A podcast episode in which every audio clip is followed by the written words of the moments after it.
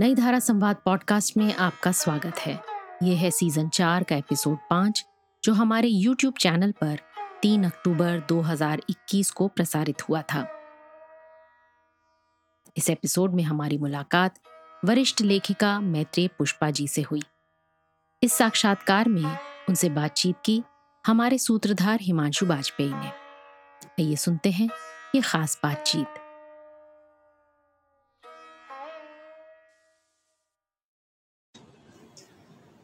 नमस्कार, स्वागत है आप सभी का नई धारा संवाद की इस कड़ी में। मैं हूँ हिमांशु वाजपेयी और नई धारा संवाद में हम बात करते हैं हिंदी के साहित्यकारों से, लेखकों से, उनकी रचना प्रक्रिया के बारे में और खुद उनके स्वर में सुनते हैं उनकी रचनाएँ।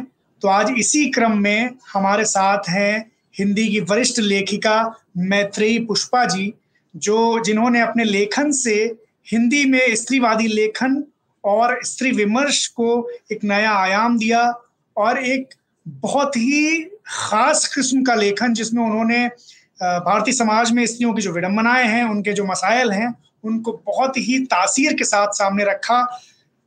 मैत्री जी की पैदाइश 1944 में हुई 30 नवंबर को और उनका शुरुआती जीवन झांसी ज़िले में, खिल्ली गाँव में गुजरा। बहुत सारी किताबें उनकी हैं हिंदी में जिन्होंने अपनी जगह बनाई। और बहुत सारे अवार्ड से उनको नवाजा नवाजा गया और आज हमारी खुशकिस्मती ये है कि आज हम उनके बारे में उनसे खुद जानेंगे और साथ ही उनकी कुछ रचनाओं को सुनेंगे भी। तो मैत्री जी आपका बहुत स्वागत है नई धारा संवाद की इस कड़ी में।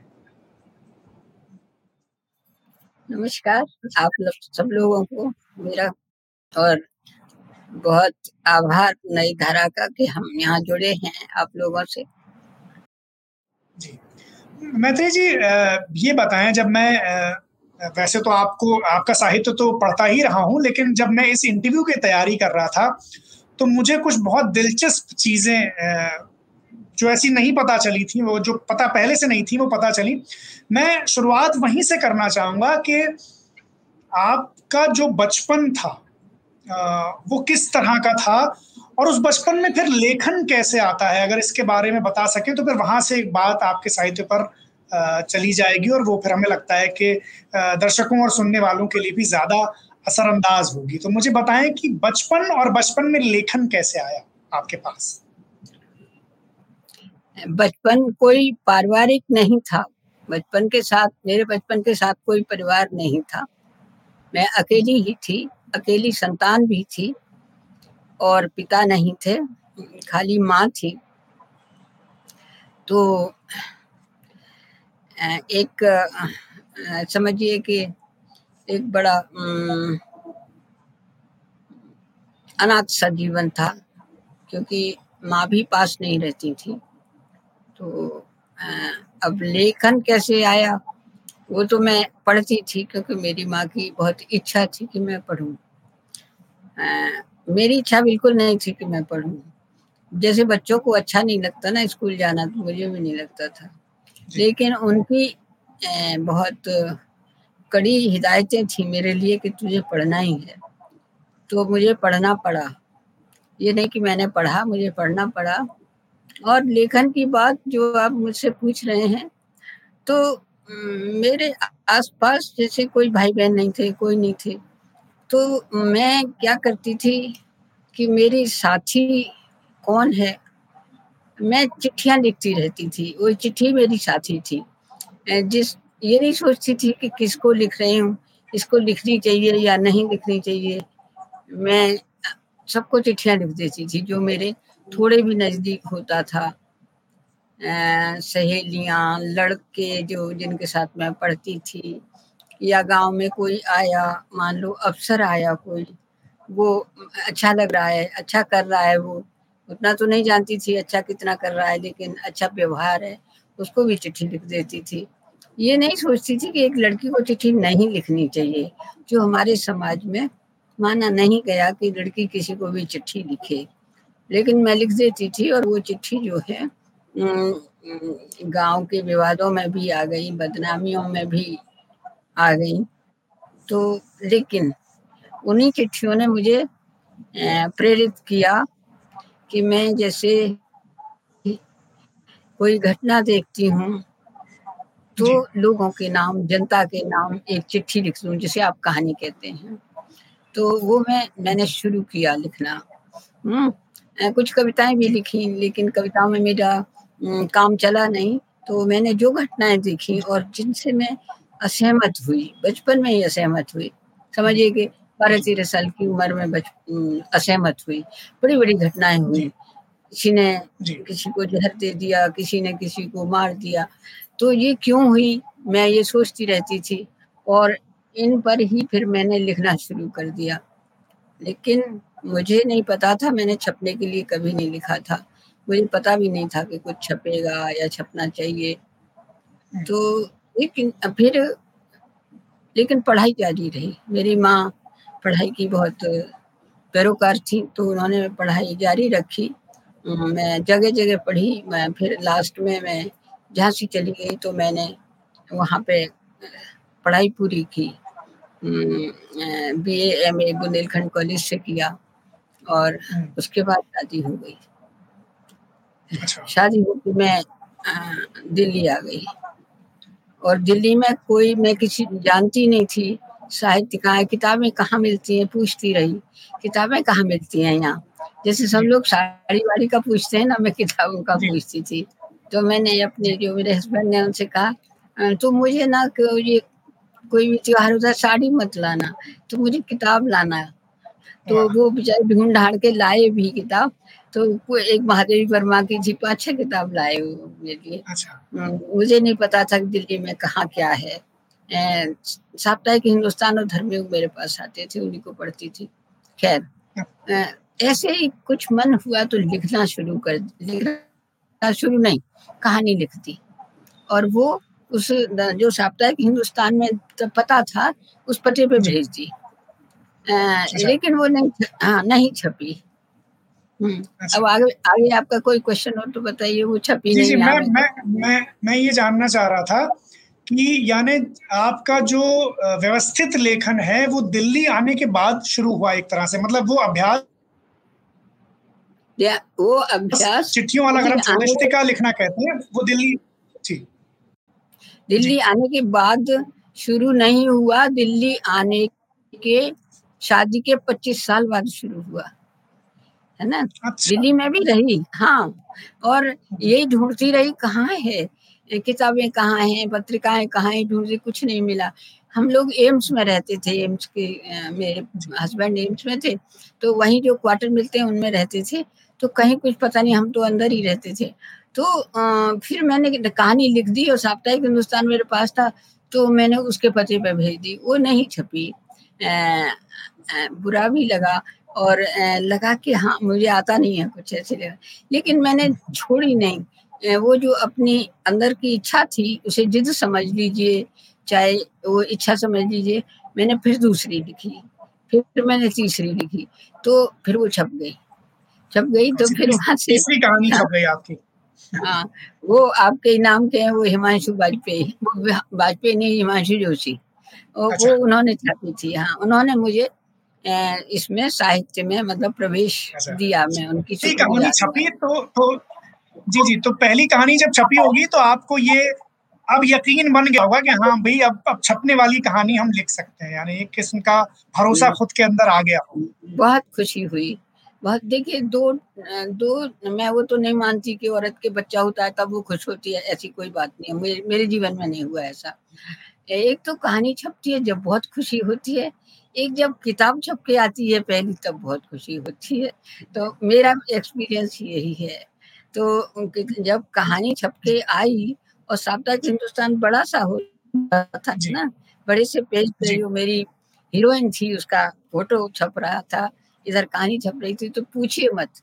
उस दिन तो लगा कि क्या हम जहाँ शहर से आए वृंदावन लाल वर्मा के शहर से आए महर्षि शरण गुप्त के शहर से आए। तो हम उसी कदम, उन्हीं उनके कदमों पे जो चिन्ह बने हैं, वहाँ पे शायद हमने पाँव रख दिया है। ऐसा लगा था तब तो।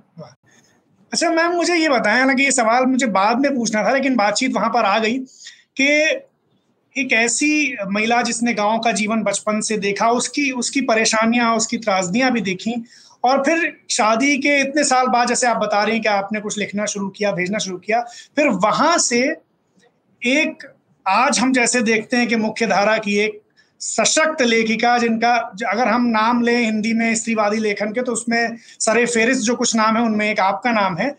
तो इस सफ़र की व्यवहारिक मुश्किलें क्या रही? क्योंकि ये तो एक असंभव सी जर्नी भी कई बार लगती है अगर यूँ सोचें कि जिस तरह से आपका जो पूरा सफ़र रहा। तो अब अगर आप पीछे देखें तो आप आ, को क्या लगता है कि यात्रा कठिन थी क्या मुश्किलें उसमें रही सबसे जो रही हो? हाँ हाँ कोई जानता नहीं था। ज़्यादातर मैं देख रही थी कि किसी लेखिका के कोई रिश्तेदार हैं किसी लेखिका के पिताजी हैं किसी लेखिका के पति हैं लेकिन मेरा कोई कहीं नहीं था आसपास भी नहीं था मुझे कोई जानता नहीं था। मैं कहानी लिखती थी और वो भी मैं शहर की कहानी नहीं लिखती थी गाँव की कहानी लिखती थी। तो आ, आ, लगता था कई बार कि पता नहीं ये एक्सेप्ट होगी कि नहीं। आ, लेकिन हिमांशु मुझे लगता है कि शायद वो एक ऐसी चीज़ लगी लोगों को जो स्त्री की कलम से आ रही है जो गाँव की स्त्रियों के लिए आ रही है। क्योंकि गाँव की स्त्रियों की संख्या अगर जोड़ो तो शहर की स्त्रियों से बहुत ज़्यादा है हमारे देश में। हम्म, तो वो वो छपने लगी फिर कहानियाँ छपने लगी किताब भी प्रकाशक ने, जैसे मुझे प्रकाशक के चक्कर नहीं काटने पड़े, जब कहानियाँ चर्चित होने लगी तो प्रकाशक ने भी मांग ली किताब, है, और दी दे दी। तो दिक्कत तो वहाँ आई जब शुरू शुरू की थी कि लौट आई तो निराश भी हुई, फिर लिखी, है ना? और फिर धर्मयुग धर्मयुग से तो दो बार लौट आई तो मैंने सोचा नहीं छपेगी, अब फिर लिखी, लेकिन फिर छप गई। मेहनत करनी पड़ी पढ़ना भी पड़ा काफ़ी कि कहानी किस तरह लिखी जाती है। वो भी तो एक पढ़ने जो लोग पढ़ते हैं वो एक ट्रेनिंग ही है। तभी वो लिखना भी आता है चाहे हम अपनी तरह से लिखें जो हम पढ़ रहे हैं उसकी तरह से ना लिखें लेकिन अपनी तरह से लिखते हैं। लेकिन वो अध्ययन से आता है मेरा ऐसा अनुभव रहा है। तो दिक्कतें तो आती थी घर से भी दिक्कतें आती थी कि कभी घर से निकले नहीं थे। तो हम घर वालों को भी लगता था कहाँ जा रही है? कभी मिलने भी चले जाते थे संपादकों से। तो तो लगता था कभी तो निकली नहीं अब ये कहाँ जा रही है दिल्ली शहर में? हाँ, ऑटो में बैठ के चली जाती थी। एक आध बार बस में बैठ के चली जाती थी। घर में गाड़ी भी थी फिर गाड़ी से भी जाने लगी। तो लेकिन हमारे घर साहित्यिक नहीं था बिल्कुल नहीं था डॉक्टरों का घर था है। वो उनको अजीब लग रहा था कि कर क्या रही है ये। तो, तो उनको समझा के उनको समझा के थोड़ा मैं शांत रहती थी। आ, आ, मैं सोचती थी कि ये जो है हमारे घर में कोई भी ये फसाद नहीं होना चाहिए नहीं तो लेखन रुक जाएगा। तो ऐसा है हाँ, मैं ये ये तो नहीं कहती कि मैं लेकिन धीरे धीरे जब धीरे धीरे जब छपने लगी होंगी जब कहानियाँ छपने लगी होंगी तो उनका भी भरोसा आप पर बढ़ा होगा फिर उस तरह से कि हाँ, कहानियाँ छपने लगी तब तो नई किताबें जब छपने लगी तब हाँ। भरोसा बढ़ा और जब आलोचकों ने क्या क्या लिखा मेरे लिए तब टूटा है ना क्या अच्छा। जब ये मैंने चाक लिखा अलमा जब मैं उपन्यास लिखने लगी अलमा कबूतरी लिखा तो इतनी आलोचना और जाने कितना खराब भाषा में लिखा और जो आते थे मेरे घर अखबार भी आते थे तो मेरे पति भी पढ़ते थे उसे। तो ज़ाहिर है किसी की पत्नी के लिए ऐसे लिख के आए तो किसी को क्या अच्छा लगेगा। हाँ। तो वो भी होता था वो भी होता था और फिर भी लिखती रही लिखती रही है ना? अच्छा। एक दिन तो ऐसा हुआ हिमांशु कि इतना खराब लिख के आया इतना खराब लिख के आया और मेरे पति ही लाए उस अखबार को। तो मुझे मैं मुझे दिया और मैंने पढ़ा वो तो मैं बहुत रोई और अपने पति के कंधे पे ही सिर रखे, बहुत रोई बहुत रोई। उन्होंने समझाया अरे रो क्यों रही हो? मैं थोड़ी कुछ कह रहा हूँ, मुझे रो क्यों रही हो? अब ये लोग तो तरह तरह का छापते ही हैं तो ऐसा भी हुआ है कि, और लेकिन लेखन फिर छोड़ नहीं पाई। एक दफे जो कलम पकड़ी तो पकड़ी हाँ। अच्छा मैम ये बताएँ कि अभी आपने बात की ट्रेनिंग की, यानी जब आप शुरू शुरू में लिख रही थी तो पढ़ भी रही थी, सीख भी रही थी कि कैसे लिखना है। तो अगर अब हम आपसे पूछें कि आपकी रचना प्रक्रिया के बारे में कुछ बुनियादी चीज़ें कि कहानी लिखने की आपकी तैयारी क्या होती है? यानी किस तरह से, किस माहौल में आप कहानी लिखती हैं? या क्या तैयारी होती है? तो अगर उसके बारे में कुछ बता पाए तो। देखो, जो मैंने जो उपन्यास लिखे हैं या कहानियाँ लिखी, मैंने बहुत पढ़ा है उसके लिए। देश का भी विदेश का भी है ना? मैंने महाश्वेता देवी को पूरा पढ़ डाला।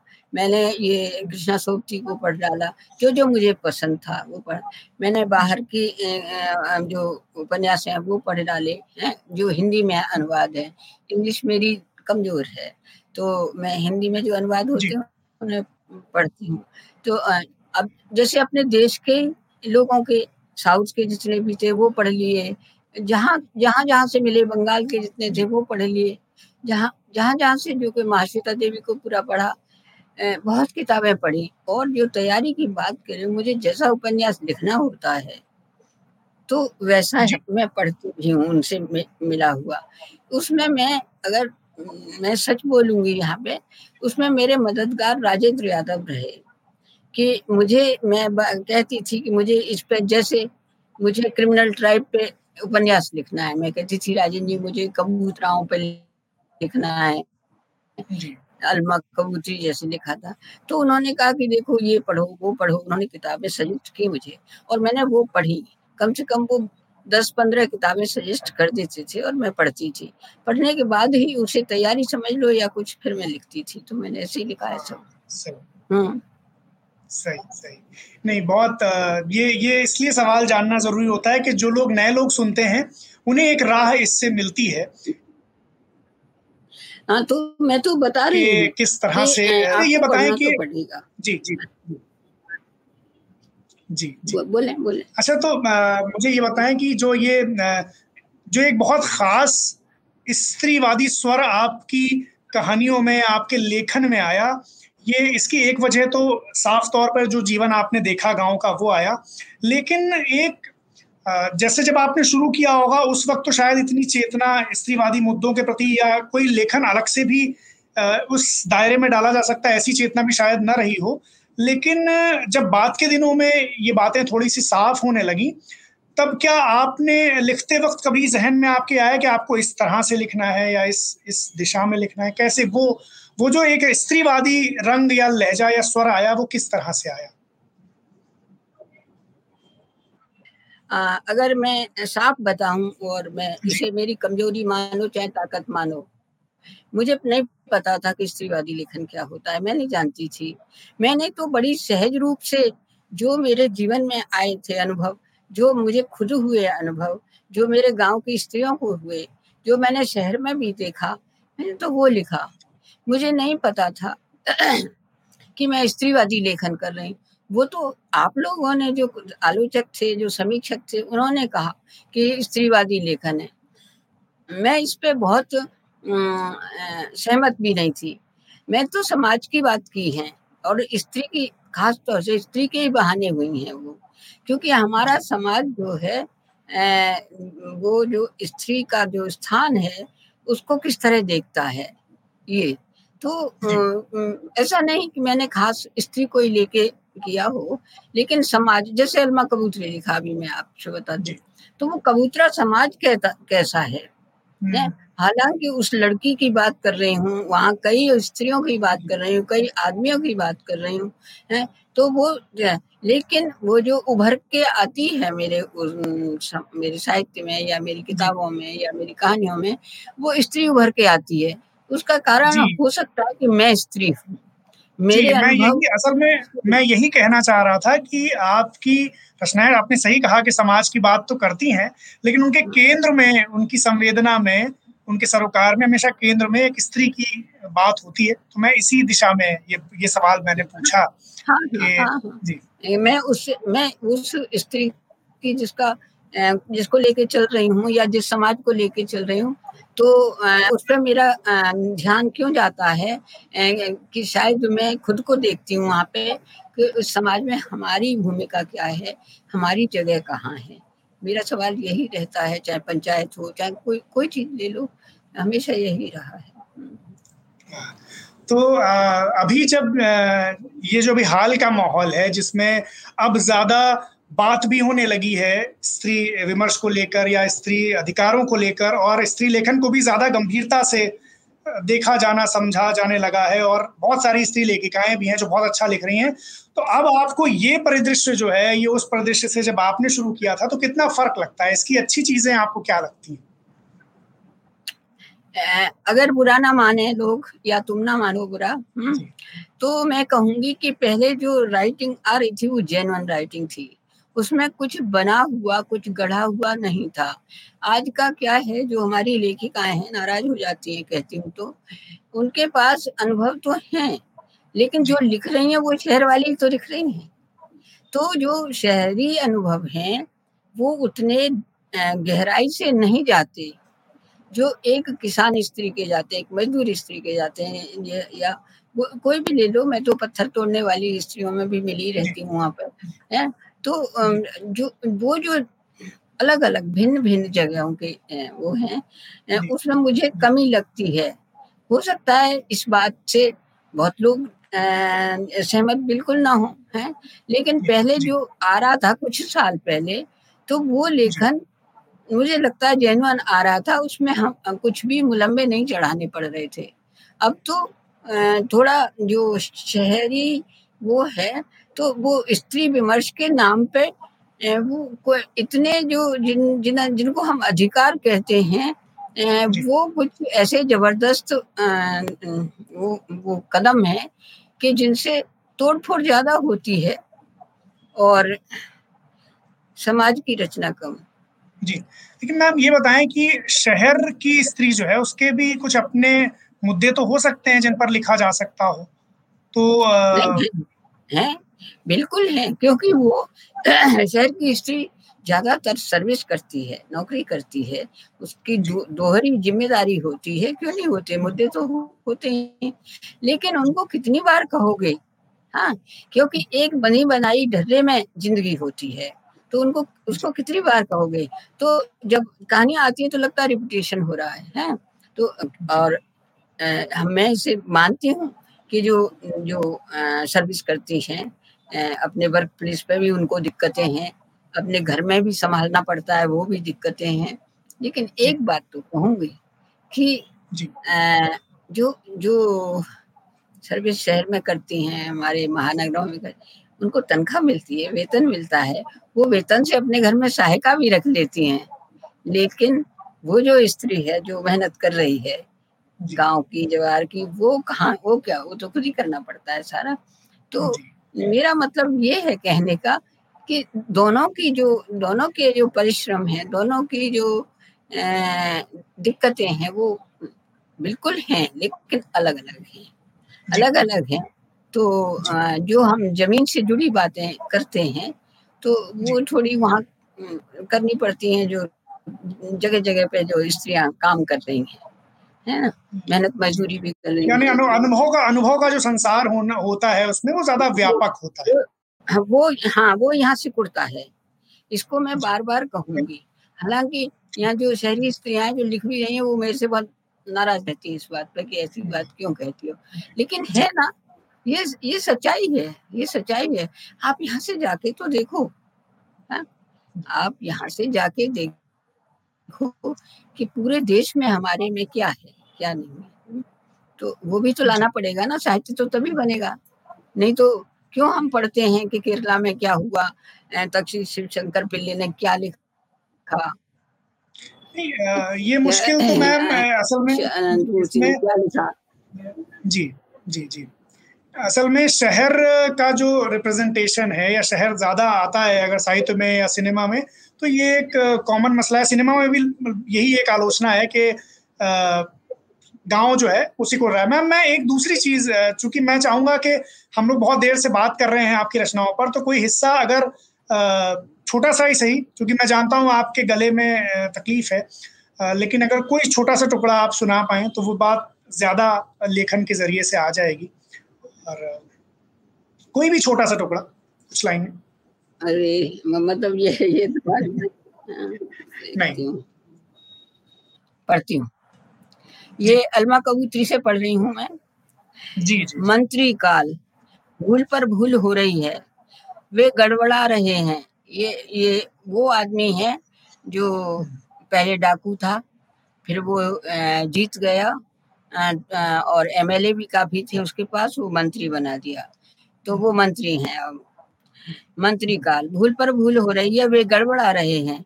पीए सहायता के लिए नहीं, दुश्मनी पर उतरा है। पढ़े लिखों को कितनी खुंदक है कम पढ़े लोगों से। चार पाँच पर्चे पकड़ाकर उलझन में मुझे डाल गया है, गाली दी उनने हरामी। विधानसभा मीटिंग और उद्घाटन में बोलने वाले पर्चे सब एक जगह गड्ढमड हिसाब के कच्चे श्री राम शास्त्री जो ये बने हैं वो श्री राम शास्त्री नाम उनने रख लिया है अपना। पहले वो बेटा सिंह डाकू थे।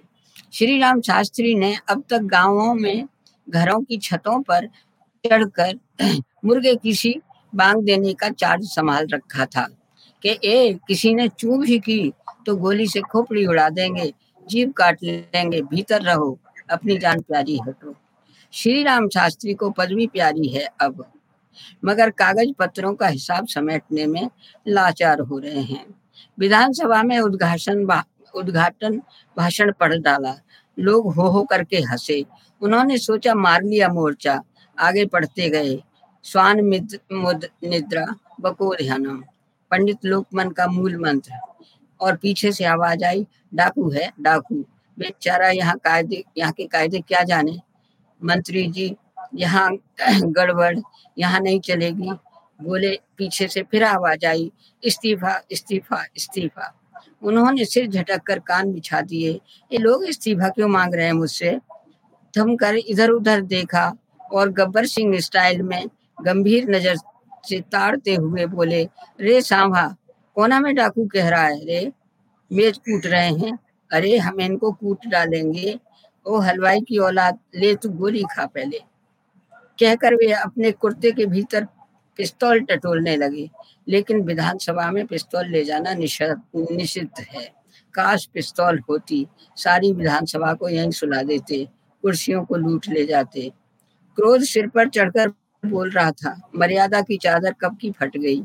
उन्हें न डर था, न संकोच। जानते थे कि समाज और सरकार का समर्थन अब उनकी अंटी में है। जिस किसी ने उन्हें रोका, थूक छोड़ते हुए बोले हम तो गाली दे रहे हैं। तुम तो जूतम पैजार मचाते हो। हम क्या देखते रहेंगे विधानसभा में क्या हो रहा है? श्री राम शास्त्री मनमानी कर गए। लेकिन इस बदजुबानी के लिए मुख्यमंत्री जी ने उन्हें तलब कर लिया। तुम्हारे जैसे विधायकों के रहते प्रदेश में सरकार कितने दिन कायम रहेगी? उन्होंने एकांत में पूछा। साहब, हमने सरकार की जड़ें कहीं नहीं खोदी। हम तो अपनी असमत बचा रहे थे। अरे ये तरीका सूरज भान वाली पार्टी में चलता होगा। हमारे यहाँ सब विशिष्ट लोग हैं और इसी बूते पर जीत के आए हैं। साहब, विधानसभा में तो हमें खास अंतर दिखाई नहीं दिया। जैसे वे, वैसे हम। श्री राम, होश में आओ। पार्टी के लिए हमने खून बहाया है। साहब, किसका? मुख्यमंत्री जी ने दांती पीसी। श्री राम करने वाला था। आग होठों तक आ चुकी थी। गालियाँ लपटों में उठी। सालों चोरों के सरताज होके डाकुओं से नफरत करते हो। दस विधायक हमारे पैसे से खरीदे हैं। सरकार चलाने की बात हमसे कर रहे हो? अरे, हम तो इसलिए कुछ नहीं कह रहे कि अपने लोकमन पंडित ने कहा था कि राजनीति में जा रहे हो तो गठरिया भर मौन लिए जाओ, क्योंकि वहाँ नॉन काम नहीं करता। सबके सब अब क्या गाली दें?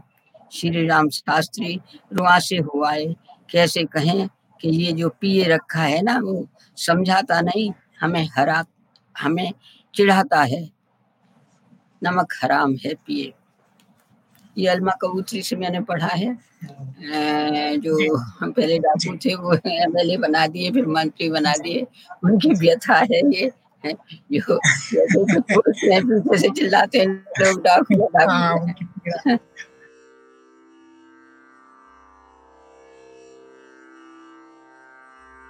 मैत्री पुष्पा जी ने अपने आसपास की घटनाओं और उनसे उपजी अपनी व्याकुलता को चिट्ठियों के रूप में लिखना शुरू किया। धीरे धीरे इन चिट्ठियों ने कहानियों का रूप लिया और आज भी उनकी ये यात्रा जारी है। बातचीत में मैत्री जी ने अपने उपन्यास अलमा कबूतरी से एक अंश भी पढ़कर सुनाया। आइए सुनते हैं इसके आगे की बातचीत। अरे मैम इसको ये इसको लिखने में आपको कितना वक्त लगा था? मुझे? देखो ऐसे ही नहीं क्योंकि ये एक और, और इसकी क्या प्रेरणा थी पीछे की? इसकी क्या बैक स्टोरी क्या थी इसकी ये ऐसा है जो मैंने अपना गाँव बताया खिल्ली। तो खिल्ली के पास एक पहाड़ था अब तो खोद डाला है। उसके पीछे ही उनके डेरे पड़े थे जिनको हम कबूतरा कहते हैं। वो क्रिमिनल ट्राइब में आते हैं। हम्म। तो अब उन उनको मैंने बचपन से देखा था उनको। वो उनका काम था चोरी करना। उनका काम था उनकी औरतें शराब बनाती थी। वो चोरी करते थे राहजनी करते थे लूट लेते थे। तो फिर वो जेल में चले जाते थे। तो कहा जाता है कबूतरा जंगल में रहे या जेल में है ना? तो ये था तो मैंने सोचा क्यों नहीं इन पे लिखा जाए? उसके लिए मुझे उन्हीं के बीच रहना पड़ा। बिना रहे मुझे कैसे पता चलता कि उनकी जीवन जीवनचर्या कैसी है? वो आ, क्या करते हैं क्या खाते हैं? ये चोरी करते हैं तो क्यों करते हैं?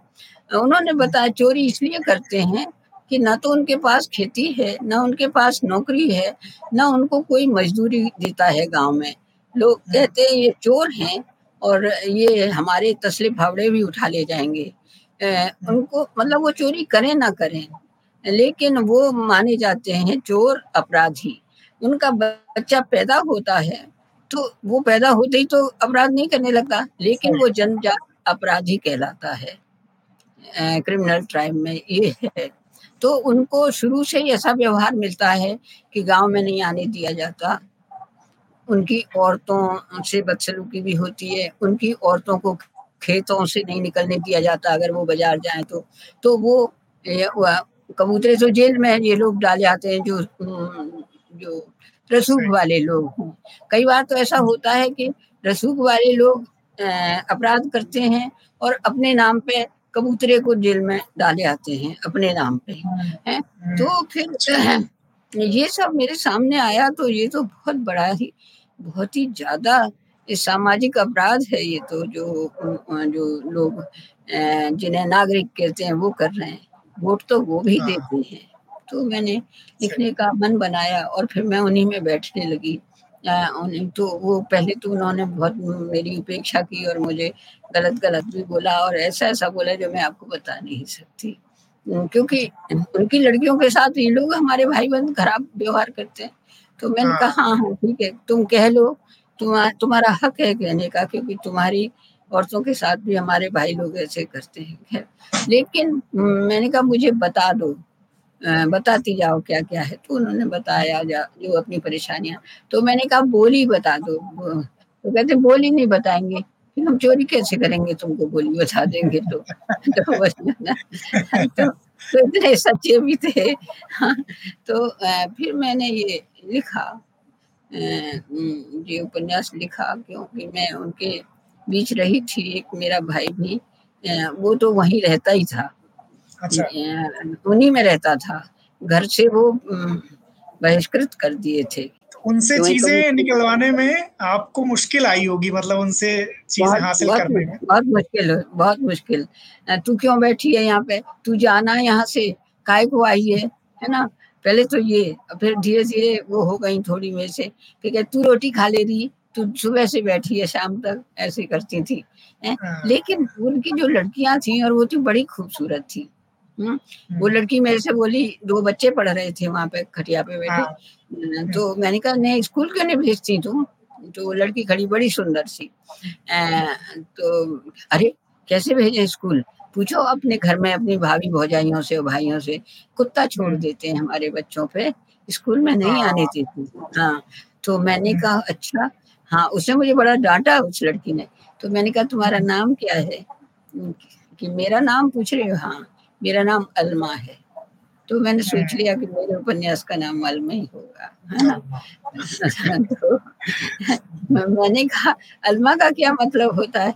तो कहते इतनी पढ़ी लिखी हो अलमा का मतलब नहीं जानती? मैंने कहा नहीं जानती।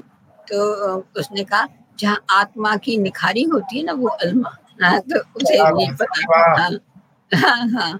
तो वो मुझे भी पढ़ा गई मुझे विद्या दे गई। तो मैंने कहा फिर वो जब छपने लगा तो उसका नाम अलमा कबूतरी हुआ। अच्छा और कितना समय लगा था मैम जो मेरा मूल प्रश्न था कितना इस पूरी लिखने में इसको? इसको लिखते हुए? हाँ जब ये 400 पेज का है लगभग तो जब मैंने हाथ से लिखे थे तो 500 कुछ 25 थे। हम्म, मैं हाथ से लिखती हूँ। तो तब तो वो जमाना भी वैसा था। नाइन्टी नहीं ये 2000 में छपा है सन 2000 में छपा तो इसको लिखते हुए दो साल दो साल लगे। एक बार तो नोट्स ले आई थी और वो रख दिए एक साल तो कुछ नहीं किया हिम्मत ही नहीं पड़ी कि नहीं लिखूं। तो फिर फिर लिखने बैठी तो लिखती चली गई और एक पुलिस अफसर मुझे मिले मुझे बुलाया उन्होंने पुलिस अफसर ने। ये बात मैं बता देती हूँ लोगों को कि मैंने सोचा मुझे पुलिस क्यों बुला रही है? तो उन्होंने उन्होंने कहा कि ये इन ये हमें आज मिली है हम इन्हें बहुत दिनों से ढूंढ रहे हैं। तो मैं ऑर्डर ही ढूंढ मुझे ढूंढ क्यों रही है पुलिस? नहीं नहीं हमने इनका उपन्यास पढ़ा था। तभी से हम इनकी ढूंढ रहे हैं। और उसमें जो पुलिस की वो है जो पुलिस की जातियाँ हैं जो पुलिस के जो जो तंग करती है तो हमने सोचा था कि ये जो क्रिमिनल ट्राइब है इसका नाम ही तो क्रिमिनल क्रिमिनल ट्राइब है। चाहे अपराध नहीं भी करते तो भी हम इसमें इनको दंड देते हैं। तो हम ऐसा नहीं करेंगे तो थोड़ा पुलिस महकमे में सुधार तो बहुत ज़रूरी है ही है उन्होंने ये बोला था। हाँ, चलिए पुलिस पुलिस वाल, वालों ने उपन्यास पढ़ा और उसमें सोचा ये भी एक बात है। पढ़ा हाँ, हाँ मैं मैं यूँ भी सोच रहा था कि 400 हाथ से लिखना और उस उन 400 पेज को लिखने से पहले वो एक प्रक्रिया बहुत सब्र मांग माँगता होगा ये उपन्यास का लेखन जिस तरह से आप बता रही हैं। हाँ, क्योंकि हाँ, हाँ, हाँ, मैं मैं एक ड्राफ्ट नहीं करती। वो आप 500 500 पेज या 400 पेज वो पाँच बार लिखे मैंने। पाँच छह ड्राफ्ट करती हूँ। मैं एक ड्राफ्ट में कभी नहीं देती है ना? क्योंकि बार बार कुछ जुड़ता है कुछ कटता है कहीं सुधरता है है ना? और सुधरता है वाकई सुधरता जाता है। फिर वो शेप लेता है अच्छी सी तभी देते हैं। अच्छा फिर तो ये भी कभी कभी लगता होगा छपने के बाद भी कि अभी इसमें ये गुंजाइश रह गई या इसको और हाँ, कई कई कई बार लगता है कई बार लगता है। हम्म, हम्म, कई बार लगता जैसे अगर उदाहरण के तौर पर हम समझे किसी कहानी से या किसी उपन्यास में कुछ आप बदलना चाह चाहती हो जैसे आपने बाद में सोचा हो तो कुछ याद आता है हाँ, ऐसा? हाँ हाँ ऐसा भी है। और कुछ तो लोग बहुत वो उठा देते हैं सवाल उठा अच्छा। देते हैं हाँ लेकिन अब जो छप गया सो छप गया दोबारा हाँ। अगर उसे हाँ, हाँ, वो तो ऐसा होता है हाँ। जी अच्छा मैम यहीं पर संपादकों की भी भूमिका आती है आपने राजेंद्र जी का ज़िक्र किया मैं चाहूँगा कि थोड़ा उन चूँकि अब वो नहीं है और उनका बहुत योगदान है एक संपादक के बतौर हंस के बतौर तो मैं चाहूँगा कि उनकी उनके बारे में कुछ बातें जैसे हम लोग तो उनसे पर्सनली हम नहीं मिले कभी उनको पढ़ते रहे या हंस को पढ़ते रहे। तो एक संपादक के बतौर उनकी क्या एक किस तरह की सलाहियत थी या क्या उनका हाँ, एक हाँ। करिश्मा था वो अगर आप शेयर करना चाहें। बताती हूँ। मेरा उनका साथ बहुत रहा है लगभग चौबीस साल। मैं शुरू में ही उनसे मतलब उनके सानिध्य में आ गई थी और उन्होंने मुझे काफ़ी पसंद किया लेखन, इसलिए नहीं कि मैं कुछ बहुत अच्छा लिख रही थी, लिखना ज़्यादा मुझे आता नहीं था, ऐसी शिल्प जो है मेरे पास नहीं था। लेकिन उन्होंने कहा कि स्त्री की कलम से गाँव की स्त्रियाँ आ रही हैं, या गाँव की कहानियाँ आ रही हैं, मुझे इसलिए तुम, तुम्हारे लेखन में बहुत इंटरेस्ट है। और वो मेरी पांडुलिपि इसीलिए पढ़ते थे, और, पढ़ते थे और उसमें कमियाँ भी निकालते थे। जब कमी निकालते थे तो मैं पूरा का पूरा ड्राफ्ट फिर करती थी। तो एक बार उन्होंने कहा कि जब मैं कमी निकालता हूँ तो तुम वहीं की वहीं इसको ठीक क्यों नहीं कर देती? तुम पूरा लिखने बैठ जाती हो। तो मैंने कहा कि राजन जी वहीं के वहीं ठीक कर दूँ तो पात्र आगे चल के गड़बड़ करेंगे कि यहाँ तो ठीक हो गए वहाँ आगे कुछ और कर रहे हैं। इसलिए मैं पूरा ही लिख देती हूँ और मैं जो लिखने वाले हैं उनको भी कहूँ कहूँगी कि यहाँ वहाँ सुधारने से बात नहीं बनती क्योंकि कहानी जो चलती है वो शुरू से अंत तक चलती है। हम बीच में हम्म। सुधार देंगे लेकिन आगे चल के वो पात्र तो वही कर रहे होंगे जो नहीं करना चाहिए कहानी के हिसाब से। इसलिए मैं हमेशा लिखती हूँ तो फिर पूरा ही लिखती हूँ। और राजेंद्र जी का इसमें बहुत योगदान रहा क्योंकि उन्हें एक तो गाँव की स्त्रियों के बारे में पता चला जो उन्होंने कहते थे गाँव मैंने कभी नहीं देखा। एक ऐसे ऐसे मैं मेरे विषय ले आई या आ गए मेरे ज़रिए क्योंकि मैं तो वही मेरे अनुभव थे कि कबूतराओं को ले आई कि चाक लिखा तो एक विशेष जाति का ले आई जाट जिन्हें कहते हैं तो वो ले आई और अ, कई उपन्यास जो आए इधर नमम आया तो वो बहुत पसंद किया लोगों ने। और बहुत कई पे चाक और अलमा कबूतरी पे विवाद भी बहुत उठे बहुत विवाद उठे। तो मैं बर्दाश्त कर गई लेखक को बर्दाश्त भी तो करना पड़ता है। ये थोड़ी आपने लिख दिया तो आप बहुत बच के जाएँगे। हाँ। बचने कहाँ देते हैं? आलोचक भी तो होते हैं वो वो अपनी राय देने लगते हैं। अच्छा तो तो आप आप आप विवादों से या आलोचकों से बचने की आपकी क्या रणनीति होती थी? कैसे आप उसको उससे उससे मतलब मोर्चा लेती थी? किस तरह से? हाँ, मैं मोर्चा लेन की तो बात यही है कि मैं, मैं वो ये करते थे मैं दूसरा लिख देती थी। यही है मोर्चा मेरा हाँ हाँ हाँ है उन्हें बड़ा चाक पे बहुत हंगामा मचाया तो मैंने अलमा कबूतर हाँ। लिख दिया उसको पढ़ लो है ना? फिर लिखती गई उपन्यास कई लिखे हैं मेरे ख्याल में जो लास्ट गया है वो तो बारह बारहवा उपन्यास है। जी जी। अच्छा मैम मैं एक छोटा टुकड़ा पढ़ूँगा और उसके बाद ऑडियंस के कुछ सवाल आ रहे हैं आपके लिए मैं वो आपसे पूछूँगा। या अगर आप एक और टुकड़ा पढ़ दें क्योंकि आपके स्वर में पढ़ना वो एक अलग बात है मैं तो पढ़ दूँ तो पढ़ तो दूँगा आप कहेंगे नहीं सुनो जब तुम लोगों ने बहुत मेरी वो कहा कि नहीं पढ़ना ही है तो मैंने एक छांट लिया था तो आप पढ़ो।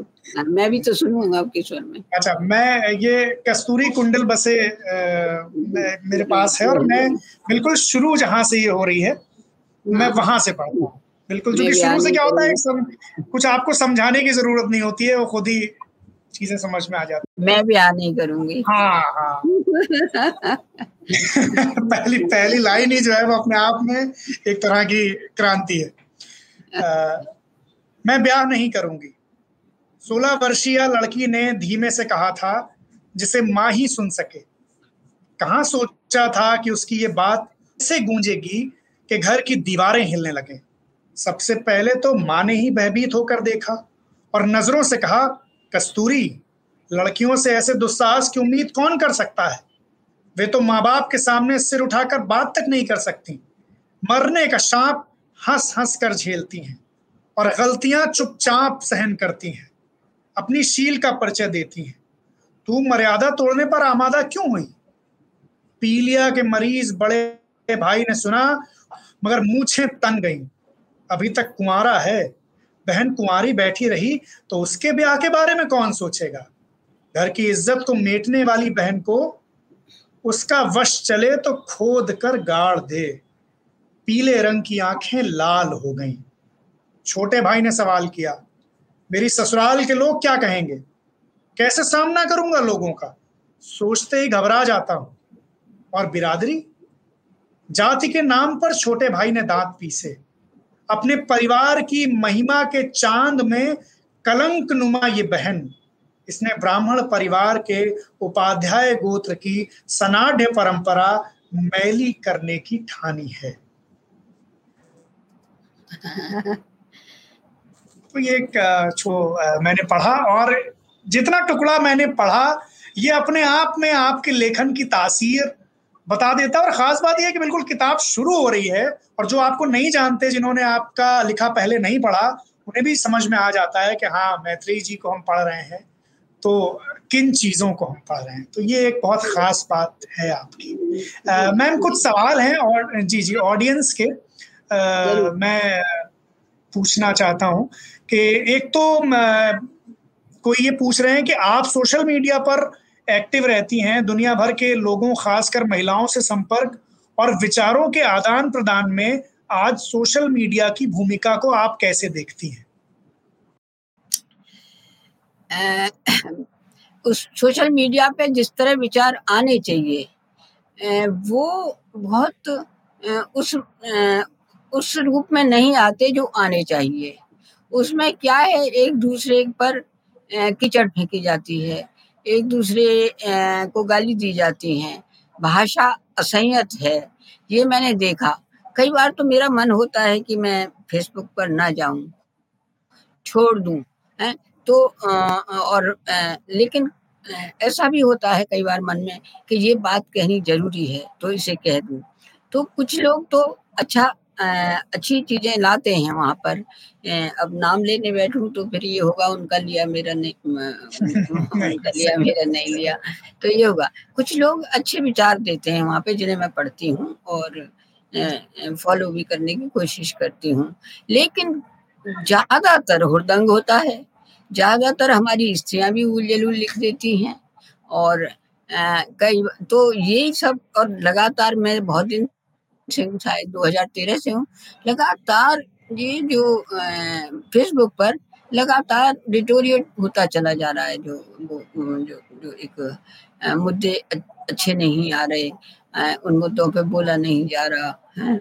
और बोला जा रहा है तो एक, जैसे एक लड़ाई, झगड़े झगड़े के रूप में बोला जा रहा है। समझा के नहीं कहने की जैसे परंपरा ही खत्म हो रही है, मुझे ऐसे लगता है। मुझे ये भी लगा कि जैसे मैं लिखती हूँ, मैं कुछ अच्छे ही रूप में लिख दूँ, लेकिन लगता है कि जैसे फेसबुक पे लोग कर रहे हैं, ये ठान के बैठे हैं कि विरोध करने से अच्छा होगा विरोध करने से चर्चा ज़्यादा होगी या ये मा, मामला सबकी आँखों में आएगा नज़रों में आएगा तो मुझे बड़ा ताजुब होता है। बात तो अच्छी गई थी ये ऐसा क्यों हो गया? तो ऐसे किस ज़्यादातर दुश्मनियाँ भी वहाँ पे निकालते हैं और मित्रता भी निभाते हैं ऐसा है। तो सोशल मीडिया का तो ये हाल है फेस खासकर फेसबुक का मैं फेसबुक पर ही हूँ वही देखती हूँ। तो पहले कुछ अच्छा था उससे इससे पहले कुछ अच्छा था लेकिन इन दिनों बहुत बिगड़ गया है काम। हम्म। जी जी जी। अच्छा ये मैत्री जी एक दूसरा सवाल आया है। कुछ इसकी झलकियाँ थी लेकिन ये सवाल यहाँ पर है कि उषा सिन्हा जी का सवाल है कि मैत्रेय जी आपके लेखन को आपके परिवार वाले किस तरह देखते हैं? उनका कितना सहयोग मिलता है आपको? अब जैसा मैंने लिखा है उसको कौन सहयोग देगा? ये बताइए। चाहे चाक ले लो चाहे कबूतरी ले लो चाहे कुछ है, है? उनको तो कई बार ये कहना लोग बड़े बड़े विद्वान ये कह देते हैं कि आप इसको कैसे घर में रखे हुए हैं। ये बताइए ऐसा भी सुनना पड़ता है उनको। तो बस ये समझिए कि वो मेरे साथ झेल रहे हैं है ना? मुझे भी झेल रहे हैं और लोगों का कहना भी झेल रहे हैं लेकिन उन्होंने ये नहीं कभी कहा जो घर वाले हैं घर के लोग हैं घर में पति हैं मेरे दामाद हैं मैं मेरी लड़कियों की शादी तो सबकी हो चुकी है तीन लड़कियाँ हैं। तो लेकिन किसी ने ये नहीं कहा कि तुम ऐसा क्यों लिखती हो या लिखना बंद कर दो ये ऐसा नहीं कहा कभी ने। और ठीक है जब मुझे गालियाँ देते हैं लोग तो उन्हें बुरा तो उन्हें लगता है। और कहते हैं, अरे यार, क्या तुम लिख देती हो? देखो इस पे ऐसा ऐसा लिख दिया। क्योंकि पढ़ वो भी लेते हैं। मैंने कहा, तुमने पढ़ लिया क्या? पढ़ लिया क्या? कहते हैं हाँ पढ़ लेते हैं। और फेसबुक पे जैसे लिखती हूँ, और उस पर क्या क्या कितना हमले होते हैं तो वो मेरे हस्बैंड भी पढ़ लेते हैं, मेरे दामाद भी पढ़ लेते हैं। तो वो वो कह रहे थे वो डॉक्टर है मेरे हस्बैंड मेरे दामाद डॉक्टर है। तो वो मैंने कहा तुम कहाँ से कहते हैं अरे नज़र पड़ जाती है तो पढ़ ही लेते हैं। तो, तो क्या कहते हैं आप हाँ? क्या क्या सलाह क्या देते हैं आपको? सुझाव क्या देते हैं? सुझाव तो ये देते हैं कि नहीं आप बहादुर हैं आप लड़ती रहिए। यही देते हैं। ये नहीं देते ये नहीं देते। ये, ये सबसे बड़ी बात हमारे घर में मैं बता दूँ हिमांशु हमारे घर में ये चलन नहीं है कि नहीं अब ये छोड़ दीजिए दब जाइए पीछे हट जाइए। ये चलन ही नहीं हमारे घर में। लड़की लड़कियाँ भी हैं और मैं भी हूँ और मेरे हस्बैंड भी हैं और दमाद भी हैं। ये चलन नहीं है हाँ। पीछे हटने वाला चलन है नहीं। क्या बात है। तो अच्छा मैं आपसे अगर पूछूँ कि जो लोग जो जो नए लोग लिख रहे हैं जो नई लड़कियाँ खास तौर पर लिख रही हैं उन्हें आप क्या सुझाव देंगी लेखन के बतौर? जो आपने अपने अब तक के अनुभव से सीखा। इसमें दोनों तरह के अनुभव रचनात्मक अनुभव भी और हिंदी साहित्य में एक जगह बनाने के जो व्यवहारिक अनुभव हैं उनसे भी आप क्या सुझाव देंगे? देखिए लेखन में आ, आना आने आना तो बहुत आसान है। जी। लेखन में जमना मुश्किल होता है। है ना? ले, लेखन में आपका नाम आ जाए वो मुश्किल होता है। ठीक है अच्छे हमारे दोस्त भी कह देंगे यहाँ दिल्ली में जो लोग हैं वो भी कह देंगे। लेकिन पूरे देश में नाम जाए या सब लोग वो भी जान जाए जो इस लेखन में नहीं है लेकिन आपको पढ़ लें। क्योंकि लेखन में जो है, तू मेरा पढ़, मैं तेरा पढ़ूँ, वो तो चलता है यहाँ पे। तो वो तो जानते ही हैं, लेकिन जो नहीं है, वो पढ़ लें, तब बात है वो किताब पढ़ लें आपकी। तो ये ये होना चाहिए। तो उनकी भी तो बात करिए। खाली कपड़ों की बात कर रहे हैं, छोटे कपड़े, बड़े कपड़े, ये क्या चक्कर है? मुझे समझ नहीं आती है। या और भी क्या कहूँ, ऐसे ऐसे मुद्दे उठा लेते हैं जिनकी कोई ज़रूरत ही नहीं है। तो वहाँ जाइए ना, जो ज़रूरत है है, आपका पूरा देश है वहाँ क्यों नहीं जाते? तो वहाँ जाती हैं, लेखिकाएँ भी जाती है, लेखक भी जाते हैं, लेखक ज़्यादा जाते हैं, मैं यहाँ ये कहूँगी, लेखिकाएँ कम जाती हैं। लेखक कपड़ों की बात नहीं करते, लेखक थोड़ी करते हैं कपड़ों की बात, कपड़ों की बात तो लेखिकाएँ करती हैं हाँ तो ये सब बात कि आपको, आप पहले ये तो सोच लीजिए कि आपको करना क्या है, लिखना किस पर है कौन आपके इसमें आ रहा है लेखन के दायरे में जिनका बहुत ज़रूरी है आना। आप हम लिख के ही तो बताएँगे कि किसके लिए क्या है क्या हो रहा है इस देश में हम रोज अखबार पढ़ते हैं तब हम जानते हैं कि यहाँ पे ये हो गया वहाँ पे वो हो गया है। तो जब हम किताब लिखेंगे तो उसमें तो हम ये भी बताते हैं कि ये इसलिए नहीं होना चाहिए और इस तरह रुकेगा भी। तो ये ये है ये मैं आ, मैं कहना चाहती हूँ ये सब बातें। कि जो विषय हैं वो बहुत छोटे और बस यहीं से ज़िक्र करके चले गए। और ये ये ये ये ये लेखन की कोई विषय नहीं है। कुछ लोगों की मैं देखती हूँ तो किताबें पढ़ने को मन नहीं करता फिर, है? थोड़ा गहराई जाइए ना, गहराई में जाइए, गहराई, लेखन तो गहराई मांग करता है। मुझे लगता है मैम कि सारे ही दौर में कुछ अच्छा लेखन हो रहा होगा, कुछ थोड़ा एवरेज लेखन हो रहा होगा और कुछ खराब लेखन हो रहा होगा। तो वो हर तरह वो हर जगह है और हर तरह से है। मुझे ये बताया मैम कि हाँ, आप हो रहा है। जी। बोलिए बोलिए बोलिए।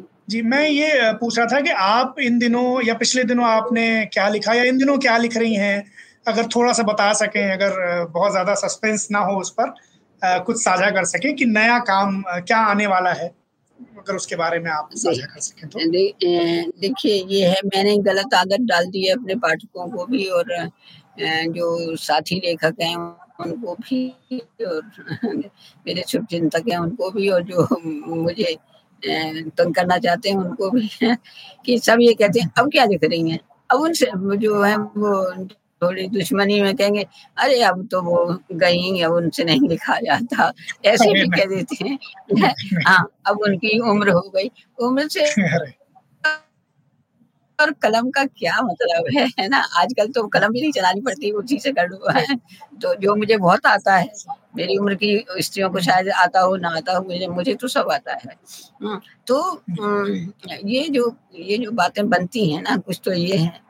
कुछ ये है कि जो हमारे पाठक हैं वो हमसे कहते हैं कि अब कब आ रहा है क्या आ रहा है तो उनकी भी उत्सुकता होती है। हाँ। तो, तो लेकिन मेरे पास जब विषय नहीं होते तो मैं लिखती नहीं हूँ।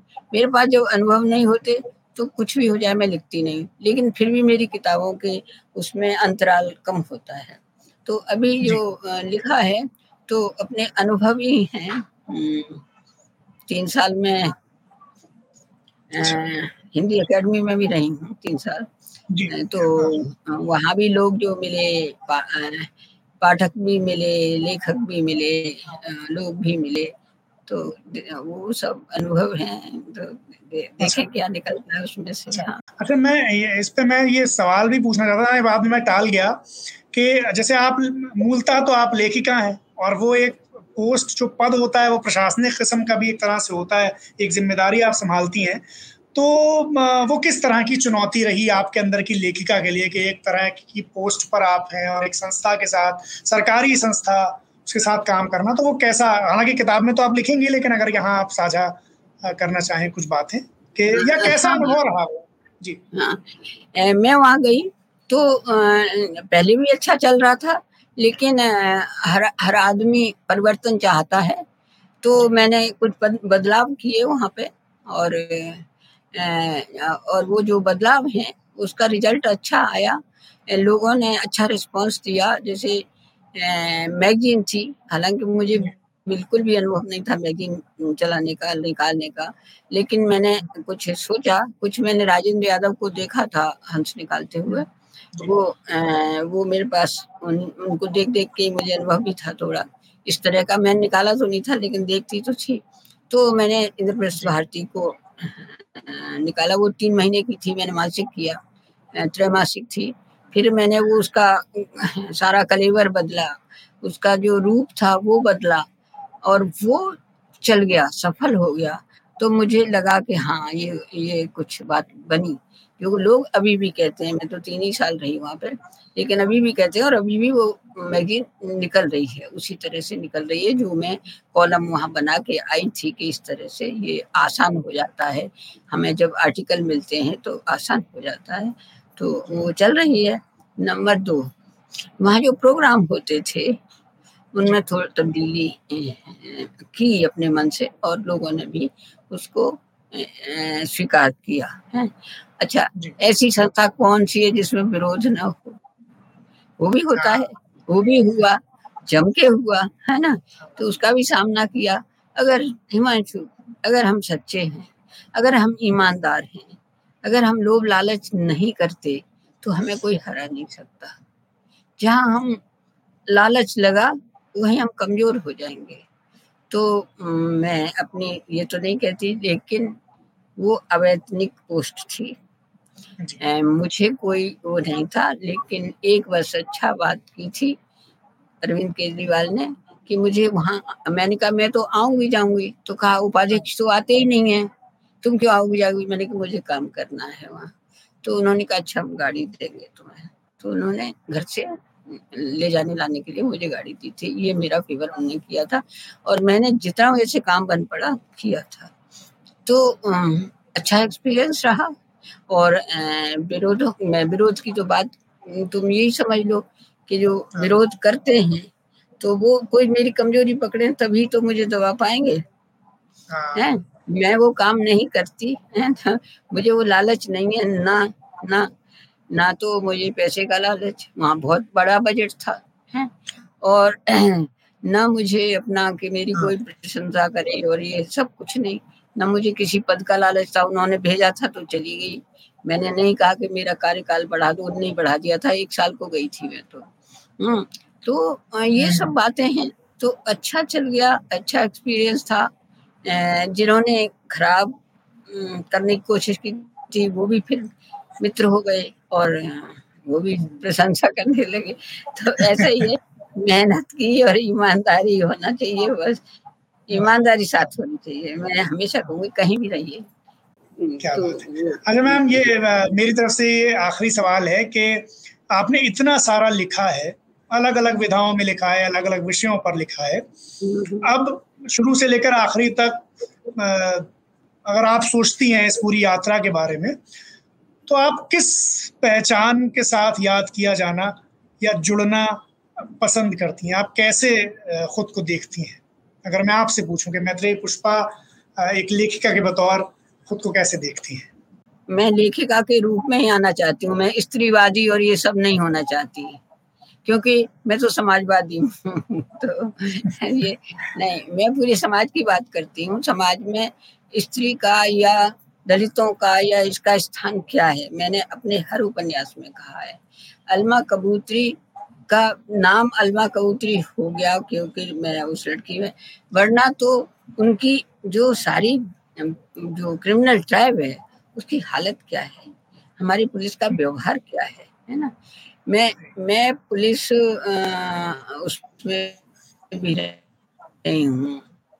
करनाल में जो पुलिस ट्रेनिंग सेंटर है मैं वहाँ भी रही हूँ कई महीनों रही हूँ। मैंने किताब लिखी फाइटर की डायरी की लड़कियाँ कैसे सब सिपाही बनती हैं कैसे यहाँ आती हैं क्यों आती हैं पुलिस में आने का उनका क्या मकसद है?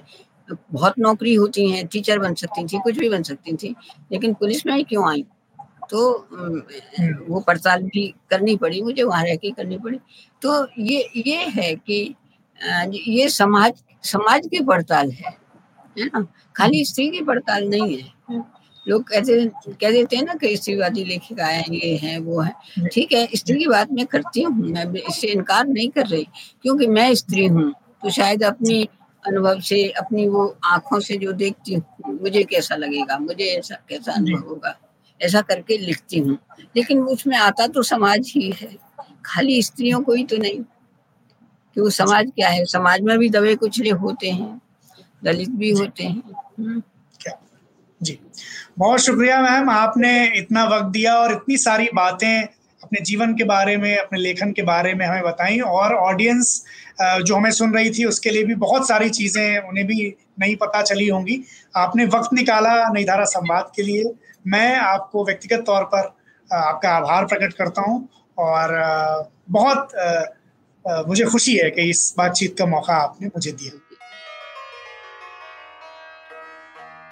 इस पॉडकास्ट को सुनने के लिए बहुत बहुत धन्यवाद। हमें उम्मीद है कि ये बातचीत आपको ज़रूर पसंद आई होगी।